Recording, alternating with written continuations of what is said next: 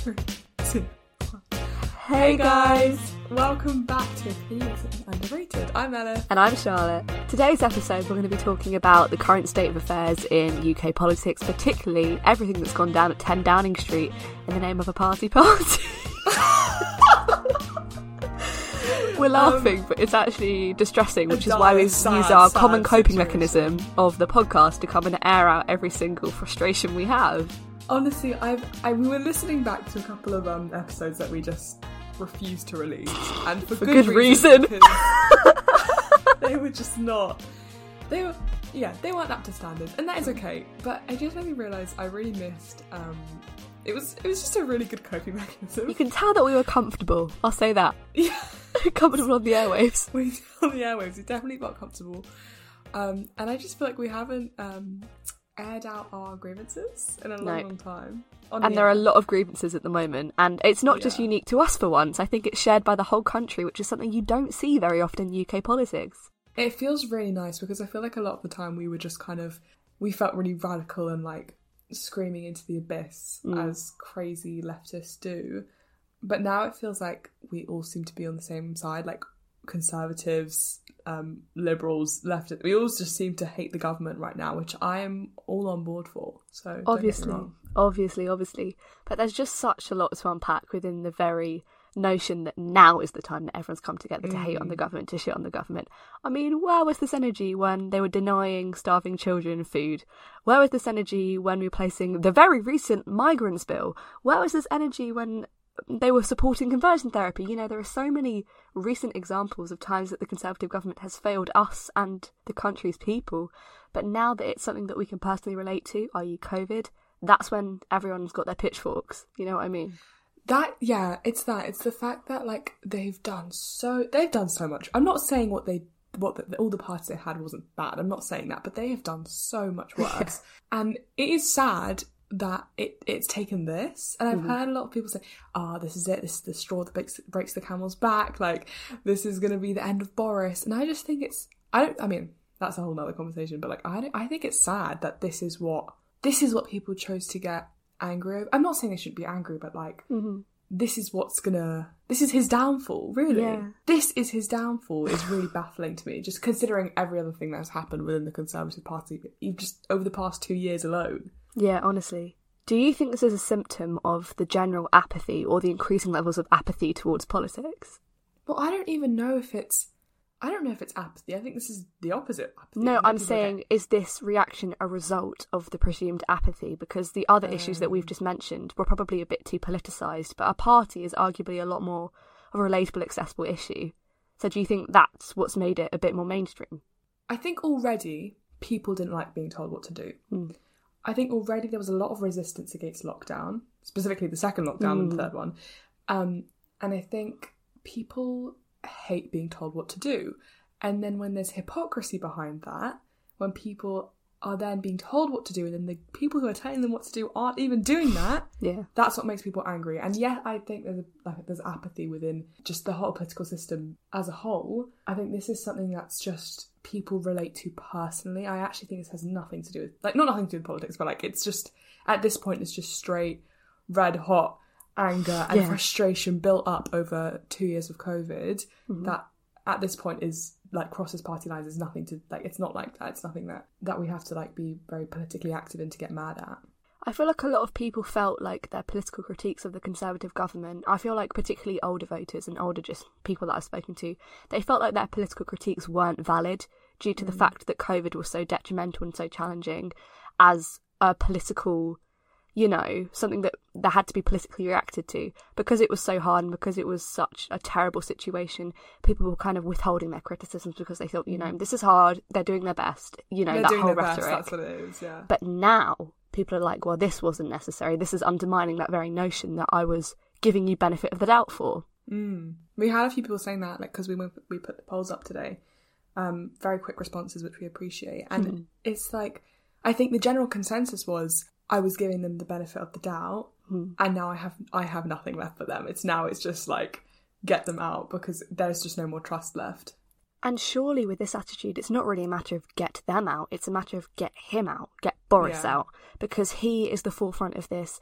And it's, I think, it's only become But I think outrage. that's scary to me. I think I think Yeah. that's a I think that's the very wrong avenue to go down, and I think he will be the scapegoat for the Conservative Party Hmm. because at this point we're going to blame it on Boris. We're going to say, "Oh, Boris had a party. Boris did this," and uh, don't get me wrong, he did. But I think we're gonna. I think what's going to happen is that's going to be all p- pinned on him. He's going to go, and people are going to think, "Okay, the problem is gone." When the problem isn't Boris, the problem is the Conservatives and the whole corrupt 10 Downing Street attitude. In light of this, then, what's the situation with the Prime Minister? We, I think we're both generally in agreement that he can't survive this. There is no, and it's not, a Well- ma- it's not a matter of his resignation. It's a matter of him being voted out by his own party. Well, that's the thing. We asked we asked our listeners actually. We said, um, you know, do you think Boris can survive this? Sixty four percent of our listeners said no. The thing is, I Boris Boris does not like seem the type to resign. I really think at this point he is not going to resign. It's going to take um pe- like members of his party to like you know like write letters in and be like get this guy out because at this point it's just unrectifiable. Um, but when it comes to replacements, I think um, I think a lot of people were saying like it's either it's either Rishi or Liz, right? It's that I think it's going to be a tie, not tie. I think it's between them. Yeah. And there's lots of other options, but like I think that seems to be the main the main consensus for who might take over Boris. But they're pretty. They're both they're both not ideal. No, they're not. So we've got Rishi Sunak, the Chancellor, and we've got Liz Truss, Foreign Secretary, Yeah. both of whom arguably uphold everything that Boris Johnson stands for. But one of them's a woman and the other one's a person of colour, so we, we're kind of under the illusion that it's different. I yeah, I think that is going to be very very beneficial for them because then they can be like, oh my god, look at this! You know what? We got we got Bullingdon boy, Eton boy, Boris out, and look who we've got in now: progressive women, or wow, progressive um, person of color. And it's just, I think that's going to be a great little facade Well, for them, ignoring the actual conservative values. Yeah, completely. I, I remember so vividly watching a Prime Minister's questions a couple of weeks ago, and um, there was a Labour MP who was questioning the racism behind. I think it was the like the borders bill, the migrants bill, and he was talking to Boris Johnson about like does he care about the impact this racism has on a person? And Boris Johnson quite literally waved his hand towards his front benches, half of whom were people of colour, and that was his argument. That was it. It was the literal. I'm not racist. I've got black friends. I'm not whatever." racist. I've got a black friend. That's literally it. Exactly. Except it wasn't. cabinet. It wasn't Black Friends. It was Rishi Sunak and Priti Patel. You know, uh, it's just absolutely mind-blowing. And this isn't even hidden. Like it's so overt. And again, Yeah. it just echoes. Like, does he take us for an idiot? I think that's also the sentiment that's been driving this complete outrage recently. It's no one likes to be made a fool. Like no one likes that feeling, especially when the government who's supposed to have been guiding through you through a terrible, devastating, economically, emotionally damaging pandemic has never cared at all. I think there was I can't remember which it was again in the PMQs, um, and basically just he just he was very smart because like you said, no one wants to be made a fool, and it was the the idea he kept driving in was how stupid do you take the British public? How dumb do you think we are? What like and and now I know that's going to rile people up, and that's Was this be- Keir? I don't think it was Keir. It was someone else because I, I I would have been like oh lol Keir. Um, That's a separate issue. someone else, but I think it was Labour. But um, it's just yeah, it was a smart. Oh, oh, again, like his that was what was such a big deal. The fact that Keir Starmer tweeted like it's time to resign because he's such a bumlick for Boris, and it's just I don't know if I can say that. And um, I just at this point I think people just they need a change. Yeah, completely. But then again, we're so under the illusion that a change of prime minister is going to equate to a change. No, they all operate under the same cabinet. Yeah, Nothing's yeah. going to change. But it's the illusion that it will give, and I think people are going to appreciate that. But it's just it's it's such a band aid situation. Yeah. Oh, completely. Speaking of um, public attitudes changing towards our government, we asked our listeners, um, "Do you trust our government?" Eighty-seven percent said no. Fair enough. I would. I'm so then I'm. I now I'm thinking, what percentage of those people didn't already not trust the government? Because I know, but even before these like ten Downing Party Street parties came out, I I didn't trust the government. Yeah. So I'm wondering how many people that was. So we asked them, "Do you see the government differently after the parties at ten Downing Street?" Sixty percent saying yes. Mm, there you go. So a majority of people, this was a turning point in their how they their perspective of our government and how they run. And I think, yeah, it's it's disappointing that this is what was the turning point for them. But I also think it's important that we had that, that they had to be exposed like that. Yeah, definitely, definitely. The people who said no to seeing the government differently basically were saying they already knew they were corrupt, but they've just exposed themselves more. And no, because they just expected this behaviour from them, Mm. which is disappointing. It is honest. disappointing. So the question is, what is the alternative? Would Labour be any better? Yeah, would they? Yes, they would yeah, be better. Yeah, with a question mark. Okay, yeah, with a question mark. Labour would be better, in my opinion. Hmm. I mean, but, but but the thing is, we're not talking about like old Labour. We're not talking about Corbynite values. We're talking about new Labour. We're talking about Starmer, slightly left of centre Labour, aren't we? So arguably, half the Tory party think that way anyway, and that links into the divisions within the Tory party, which is why it's kind of splitting itself apart at the moment, because political parties, the two, because of the two party system, you cannot encompass the variety of views within two parties. Like, there's such a spectrum within each party, and they're not as diametrically opposed as they're presented to be. Yeah. The more left wing members of the Conservative Party, maybe the Red Wallers, are on a very similar playing field to the likes of Starmer and the centre left members of the Labour Party. So it really depends on, I guess, the leader of the Labour Party. So as of present, I don't think there's much of a difference. But I think what's happened here ultimately, and this is my opinion, is that the government's kind of lost its mandate, it's lost its authority to carry out things, because I think mm. ultimately authority is granted through trust, and authority is granted through the assumption that the actions being taken are for the greater good, and I don't think that's a general consensus anymore. and with 87% of our Mm. listeners. I mean, I'm not saying our listeners are the demographic of the entire British public, but you know what they're I mean. definitely not. But yeah, that's it that's a huge thing. Like, in on like at this point, the the amount of people who trust the government are less. It's They are the minority at this point because it's just. I think it what was it was the it was the consistency of the number of. How many? I know obviously Alex um, Argyle Sue hasn't finished her report, Yes. but how many was it alleged parties they've had now? Five. Oh my god! Well, let me tell you about it. So within within Downing Street, these are let me stress alleged because the investigation, as of the fifteenth of January, twenty twenty two, is still being carried out. But the alleged parties in Downing Street at number ten, uh, in twenty twenty were the fifteenth of May, the twentieth of May, the thirteenth of November, the twenty seventh of November, the fifteenth of December, the sixteenth of December, and the sixteenth of April, twenty twenty one. And the alleged parties outside of Downing Street were the 25th of November, 10th of December, 14th of December, 16th of December, 17th of December 2020. So, I mean, that's like a That week straight of partying. Yeah, honestly. The thing is, ah, and also what it was, our, our, our beloved Queen. Sorry, obviously we have our own.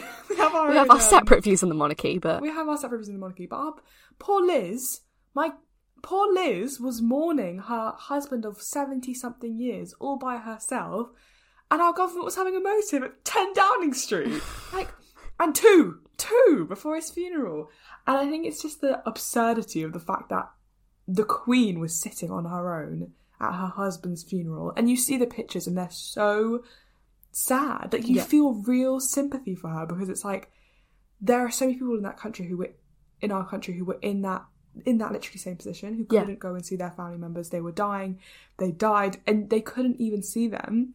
And Boris and his friends were having a motive down at 10 Downing Street. It's just ridiculous. it's just so like I remember when the first party broke. I remember as if it wasn't literally a month ago. But when the first party broke, everyone was like, "What the fuck?" And then Yeah. it just kept coming and coming and coming and coming. And now it's like we're probably going to find out more, and this investigation is going to be launched. What do you think is actually going to come from the investigation? Like, what do you think is going to come from this? The thing is, I, wasn't it weird at the beginning that the Met were saying, "Oh, we're not going to investigate this." Yeah, Was that not the case? Like they were saying, "Oh no, like it, you know, whatever." Like it We know I the police what is a bastardised was, I can't system. remember now, but they were saying we're not going to investigate this. And I think it, what was it? it was the Good Law Project, but they basically were like, "No, this is unlawful, and if you don't investigate it, you have to investigate it." And um, so obviously they have Sue. They have Sue on the project now, but it's just what. I guess they have to make it official. We all know that they happened. we've seen But, like, photographic now- evidence. But now they're alleged, of course. Like we Yeah. can't obviously can't say anything now, but like we all know they happened. And I think at this point we just need it so we can we can officially get rid of them and have a reason to get rid of him. Yep, that final surge. Why do you think people are so offended by the idea of hypocrisy? Why? I don't I think it's again it's the people don't want to be made a fool of, but also it just feels unjust. Mm. It feels it's just unfair. Like, Yeah. It's there is no there's not like it's just a very simple straightforward. It's just fucking unfucking fair. Yeah, it is. And there's no like I don't think there's much academic analysis of this kind of thing at the moment, but it's just kind of like it's just it's nothing is more infuriating than not only the people that are meant to be looking after you, your friends, your family, everyone you share a country with, but the people that are literally the figureheads of like some of the leading figureheads in the world of COVID responses. And mm. this is what they're doing. How can you have any sort of trust, not only in our government, but in governmental figures in general? Corruption runs rife. And I've known this, you've known this, I think most of our listeners have known this. We're so aware Yeah. of corruption within governments and states and etc. etc. and power structures. But a lot of people aren't. And I feel like the wake up call is brutal because I remember when I first was aware of it, I was like a little 15 year old reading Mark Fisher and thinking, like, oh, I kind of understand why he killed himself. But like, once.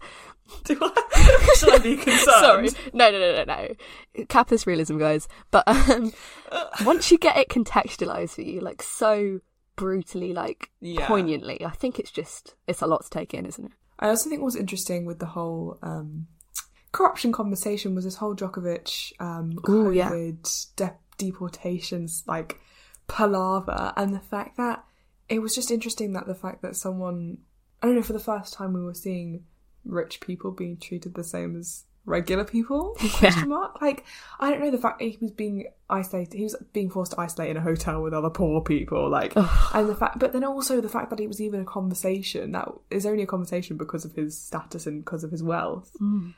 And the fact that like i guess it's just the pandemic just makes every single class divide every single corrupted wealth imbalance so much more stark because it's like you just you just realize what you can get away with when you have money Mhm. and i think that's also what makes it so depressing that when people were at home isolating and we were doing our school online and people's you couldn't see your grandparents and it was that's what makes it more depressing the fact that people in power were having a party Yeah. Well, I saw literally on the Labour UK Instagram a very, very. You got to stay politically informed. I saw. No, don't laugh. It's poignant. I saw, no, I saw this really, really like heartfelt testament from a nurse who was saying how she had to deny. Um, I think it was a dying uh woman access to her husband who then and then she died alone in the hospital later that day on the 20th of May the day Oh. that Downing Street were having their 25 minute garden party 25 minutes my fucking arse and That It's is just- so awful. it's just That's like disgusting. it's so easy when you put power into the equation it's so easy to forget that these are real people with real lives yeah. like and just because when Boris got um COVID he was put straight on a ventilator and given 24 hour care and etc etc Yeah. just just literally use your brains for one fucking second and think about your constituents, your country, like everyone that you're representing, how isolated and stupid you've made them feel. Like, is it not the most depressing and awful thing? If okay, I know we're reaching the. I, I hope, okay, knock on wood. Knock on wood. We're reaching the end of this Hmm. pan, like more to the end of this pandemic. But if um the government would try would, would ever try to implement any more restrictions, like more than just like masks and vaccines, I do not think that would go down well. Oh, no, they can't. Well, this is the thing. They better Like, fucking how? hope. There is no way anyone would lock down at this point because I know I spoke to people who last year and with the rest of us who couldn't see anyone at Christmas and they, you know, quote unquote cancelled Christmas.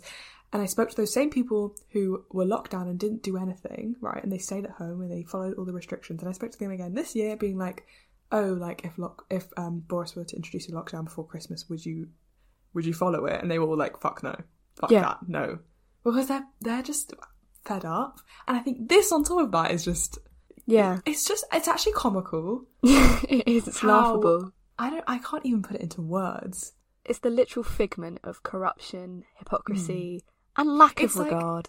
It's as if, as if we're in some sort of dystopian and someone made this is like some sort of analogy for government corruption and we're just living through it. Yeah, like imagine a sci-fi novel where the, where the government are passing through a deadly pandemic. Like that that sounds like yeah. something from War of the Worlds. or They've locked like, down what? the country and they're having parties with cheese and wine in a garden. Like that oh, straight out of a book. It's actually like distressing. But I did see a BBC News article today suggesting, from a scientific perspective, that um, COVID is coming to an end in terms of waves and variants. Mm. Yeah, I and, think so as well. yeah, and that we should be able to resume. Like, and we can only hope. Like, we can only hope. But I just don't. like, what is that even going to be like? Life after COVID? I think it's interesting because I'm just thinking back to this now. I'm in my freezing shed on FaceTime with you, with you in my headphones and recording this episode. I'm thinking back to a year ago when we were doing this episode. Similar time, Yeah, maybe we were, Maybe it was a actually. similar time, and we were. Oh my god, it's literally a year ago. No, you're right. It was a year ago, probably today. Who knows? and we were basic. We just gone into lockdown, and we were freaking out about it, and we were like, "Let's Mm. record a podcast." Um, and now it's a year on, and here we are again. and here we fucking are again. And it just, yeah, don't don't give up hope is what I'm saying. because now we're not in lockdown, and now, like they're saying, it might be coming to an end. But it's just like, I just feel like a whole part of my life just got wiped out. Yeah, completely. It's so infuriating, and I know there's only so much that could have been done, and it's never productive to blame every single problem on a mm. state of authority like the government. Like, of course, COVID isn't entirely the government's fault, but come on, look at other countries worldwide. And also, I fucking hate the fact that the UK is claiming to. Like the government's trying to absolve itself of all its mistakes by claiming it has such an amazing vaccine rollout, when in Mm, it's fact pioneering the vaccines. yeah, when in fact, if they'd have been a bit more ethical and humanitarian and allocated their vaccines to the third world where people were dropping like fucking flies, maybe number one, people would have been saved, and maybe number two, there wouldn't have been other variants, so maybe we wouldn't be in this boat. Now we are. And it's kind of like, there are just so many places where it all went wrong. and why should we overlook that? Like, why?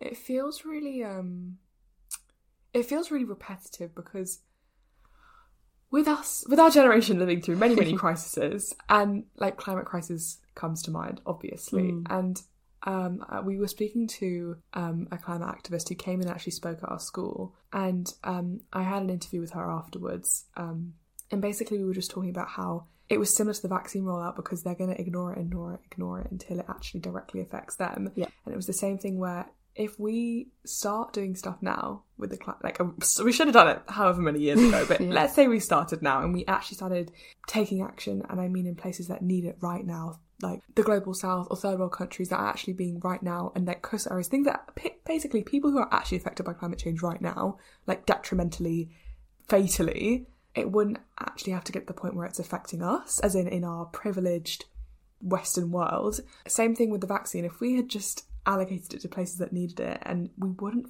be in fucking Omicron, mm. like we wouldn't, I and it wouldn't have the same effect that it did now because we wouldn't need it. And also, like you're, this is so right. But also, with specifically Omicron, a lot of people, and I've literally had Omicron. Like I had it a couple of weeks ago, but and I got over it in like six days, which is ridiculously short. But everyone was like, "Oh, it doesn't really matter anymore. Like Omicron's so mild that like if you get COVID, it doesn't matter." How fucking ableist is that? Mm. That could literally kill someone who has not got a good immune system, who's not up to Yeah. health. There are people who have put their lives on hold since March 2020, coming up to two years to the date. They haven't, they literally can't go outside, they can't socialise because they could die or a loved one could die. And we've forgotten this. Like, this is a very, very real thing that we've forgotten. Yeah, because we've, as young, healthy, I mean, not, but young, healthy adults, we've just resumed our lives. Like, yeah, okay, we have to wear masks in lessons. Okay, yeah, we can't, like, do it, we can't go to concerts and stuff. Okay, but, like, there are people who have been inside since, for two years. hmm And they've been completely ignored. I was seeing a, um, like, a testament by this man who, who had cerebral palsy, and he was basically spe- speaking about how um, I can't remember what his job was, but he was basically saying I could keep my job. I was able to work until the government said no, and now I'm on ben. And it was just really emotional. And he was basically saying, "Now I'm on benefits, and you fucking ruined my life." Mm. Because literally, what are they supposed to do? They're like, "Oh, don't go, don't, don't go, don't go to work. Don't go to work. Work at home if you can." It's uh, it's just, it's just ridiculous. And I think this is why people are leaning towards more of a left wing option, at least for now, because we know traditionally left wing parties or associations centre humanitarian values like equality and like just general representation more than we assume the Conservative Party will. But at the end of the day, like, that's it's so idealistic to think that there's going to be any sort of radical change within our government within the next uh, months, and that's when we need it. We need it now. Like we can't afford to wait till the next general election to roll around, which probably will still go to the Conservatives because this two party state is nearly a one party state. Like it's just like what do you even do? Well, that's the thing, right? Like, people hated. Well, not they hated, but people did not trust Corbyn.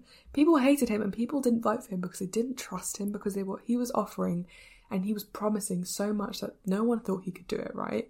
And no one knew what he wanted. Basically, that so many things, but people did not think that he could deliver what he was promising. So now we've got two parties up against each other, both offering pretty mid solutions, pretty nothing radical, because anything too radical, no one's going to think, people aren't going to think they can do it. And I'm not saying they can, but like, the options aren't there to vote for either. Mm-hmm. And Or if they are, it's just, yeah, they're not and when they are, they're absolutely character assassinated by the media because the media leans so heavily right. yeah. So people aren't even making informed decisions or they're having their judgments clouded. And isn't it so depressing that we literally live in a world where, and I'm not endorsing Jeremy Corbyn because there are obviously many sides to that coin, but when someone comes along it's like, you know what, let's, let's employ some more socialist values like housing, healthcare, representation, everyone's like, this is too good to be true. Yeah, yeah. Well, I mean, uh, yeah, there were other aspects to that, but it's just, it's just a bit of a depressing state. I think that's the takeaway really, isn't it? Moving on from um, that light-hearted topic, I kind of want to talk about Molly-Mae. Molly-Mae. much- Oh, okay, I'm so here for this. Let's deconstruct it. of um, hate she got, and I, I'm just feeling a general bit of um, a bit What's of, that uh, word? Misogyny? No, no, no. But just from the public these days, they've kind of been um, pleasantly surprising me. Yeah. Like I'm feeling a bit of class consciousness floating in the air. Oh my god. days. There's something Just, in the air. just like a sprinkle of it in the air. Um, no, but the fact, okay, if you don't know, Molly-Mae basically had an interview um on a podcast, and she basically said, "Guys, we all have the same 24 hours in a day. Beyonce has the same 24 hours in a day than us. So if you really want something, you should be able to do it." And then, on top of that, she acknowledged. She goes, "I do understand that I've received a bit of hate for this because you know I've never had any major money struggles." And I've never been poor. But like, technically, I'm right. and people hated this. People like it, it, her publicist did not even try. Did not even try to rectify it because people were so fucking mad and like the amount of hate she got everywhere. And I think what made it funny to me was the fact that she acknowledged why the um why the logic was wrong and then just stuck to her guns anyway. Know what? If you're going to make a bold, ridiculous, ill-informed claim, at least do it confidently. No, I'm yeah. I mean, yeah. Do you know what? Yeah. At least she said it with. That's all you need. Confidence is all you need. Refer back to our confidence episode. Yeah. I just yeah. No, I just think it's funny that people got so mad because I don't think people would have got that mad, however many years ago. I don't know. Mm. Like it just didn't. To Well, me, that's- like it seems like. To, obviously, it's not a reasonable claim at all. But I very well could have seen Jay Shetty. Yeah, he. Um, I could have very well seen him making a video a few years ago, just being like, "Guys, we all have the same twenty four hours in a day. If you're homeless, just use those twenty four hours. Get a job." Do you know what I mean? Like, it could have very well been some inspirational quote on a Pinterest board, but now. I don't know, it's making people angry, which I appreciate. yeah, completely. I only whispered the word misogyny into the mic at the beginning because it is worth noting that um, she was on a male podcast. Was it two male co-hosts? And when they tried to defend her, they absolutely just like fanned the flames. Like, Yeah. and uh, uh, they were like, "Yeah, we've had we've had male guests saying the same thing, but then when Molly-Mae says it, suddenly there's an outroar. This is misogyny at its core." Mm. And it's just kind of like mm, maybe, but do you know what? That's a whole other issue. It's just like uh, tone deafness. Are Yeah, we becoming more aware to it? Are we becoming more aware to it? Dare I, no hope? idea. I hope so. But I really, really can't help feeling, and this is the crux of everything we've been talking about. Like literally, to round it all off, like is this going to make a difference in the long term? Because I just, I literally cannot believe that it will. Like, I, want to believe that this will change Yeah. it. And come the next general election, everyone's going to remember this. But people don't really vote altruistically. They vote quite selfishly. And I just don't know. Do you want to explain what altruistic means? it means if you vote with the concerns of others and society as a whole at, at the forefront. And that's, that's what you're thinking about when you're pick, picking your party. But a lot of people think about themselves, their families, their homes, their money, their Hmm. jobs. And, you know, sometimes that's the party that will tax you the least, which is the Conservatives. But, um, Ironically, Rishi being the one to raise taxes, and now people are saying, "Yeah, well, there you go. But it's just like, I really wish, I wish that I had the confidence that this was going to make a difference. But just the curse of like the modern era of not even just of social media, but I just feel like everything moves so quickly that give Yeah. it two months. Is anyone going to remember this? Is anyone going to care? Is it going to be another free school meals palaver that everyone seems to have mm. forgotten about? Because in my mind, at the time of that breaking, I was like, what the fuck? But I just Yeah. didn't see that reflected on a large scale. And even Yeah. though this is the most outroar I've seen towards the Conservative Party, I think in my entire life, I just don't have the confidence that it's going to make a difference. I agree. I think we need to harness the anger though. Like, if you can remember this, remember it, fucking remember it, because they've done it how many times? Ten times.